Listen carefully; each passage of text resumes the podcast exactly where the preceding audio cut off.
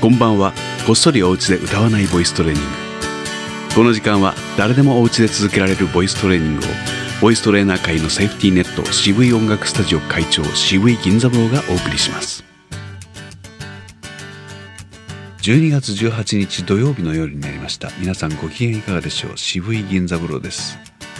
先週の土曜日日曜日ぐらいから、えー、あまりもう同じことの繰り返しも飽きてきたというわけで、えー、12、3年前に作りました、本当に上手くなりたい人のための歌わないボイストレーニングという本をですね、順繰りに読んでいくということをやっています。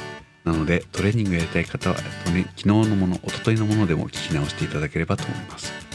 えー、じゃあ先週の続きね続きからいきます。質問に対する答えという形式になっている本です。質問いきます。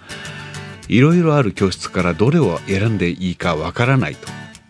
もうこれを書いていた時もまあ不思議な質問があるもんだなと思ったもんでした、えー、片っ端から行ってみればいいじゃないか。無料体験レッスンをやってるところはいくらでもあるぞ。っていうのが私の見解だったんですけれども。まあこれを丁寧にね文章にしてありますのでちゃんと読みましょう、はい、いくつかのタイプ教室学校があります。何をやりたいかでも変わってきますので次の項目を参考にしてみてください。1音楽系専門学校。これはプロになるために最短距離を行きたい方におすすめ。23年間の履修受講費もそれなりにかかってしまうがこの期間を全て音楽につぎ込めるという点が最大のメリット。2全国都市展開型の教室。大手プロダクションとの連携でオーディション斡旋があるのが強み。3町教室。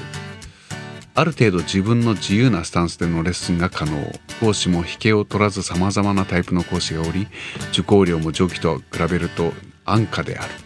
目的が音楽以外でも対応可能のため自由度が一番高い。ご自分の目的に合った教室を訪ねることは意外に大切です。ことに教師との相性といった面は運次第と言えるかもしれません。幸運を祈ります。いやこの文章にもなんかこの投げやりな感じも確かにありますね。でもこの3つのタイプを、えーそね、ここまで極端に分けてしまえば、えー、目的によって行くべきところっていうのがはっきりするっていう意味がやっぱりありますね。書いてみるもんですね。こう読んでいてちょっとびっくりしました。なるほどな、えー、ではその次の質問読んでみましょうか。やっぱり有名なところと提携しているところがいいんでしょうか。はい。有名なところと提携しているところがいいんでしょうか。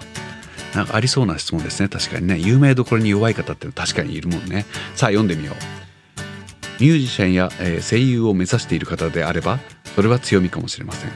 そのような活動をプロとして行っていく以上個人では限界がありますのでどこかの事務所プロダクションに所属することがほぼ必須となるからです。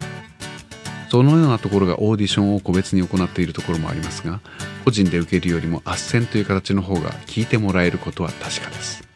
ですがそのようなプロダクションのオーディションが自分の目指している方向性に合致しているとも限りませんのでそういったところも考慮の余地がありそうです。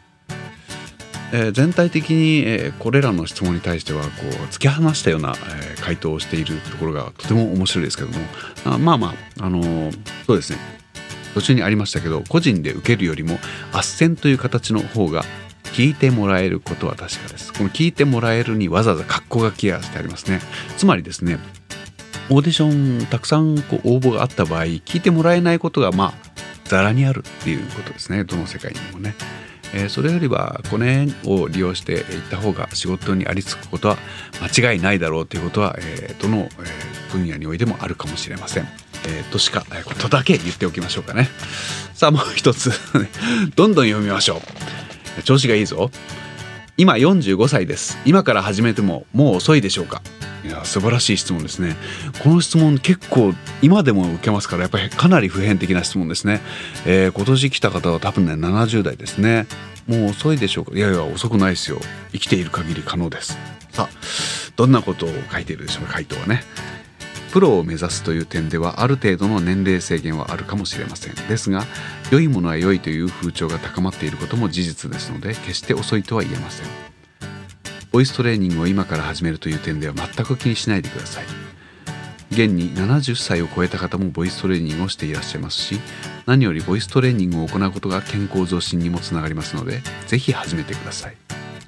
ちなみに海外では政治家や社会者役員の方などはボイストレーニングを受ける方がとても多いそうです。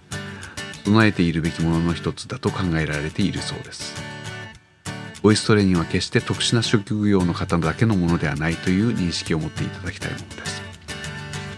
そして我々の回答も全くブレなく、えー、この当時から今に至るまで同じことを言い続けているというわけですけれども、えー、ちゃんとここにもありましたね。70を超えた方もやっているって書いてありますね。そうです。あの年はほとぼほぼ関係ありませんね。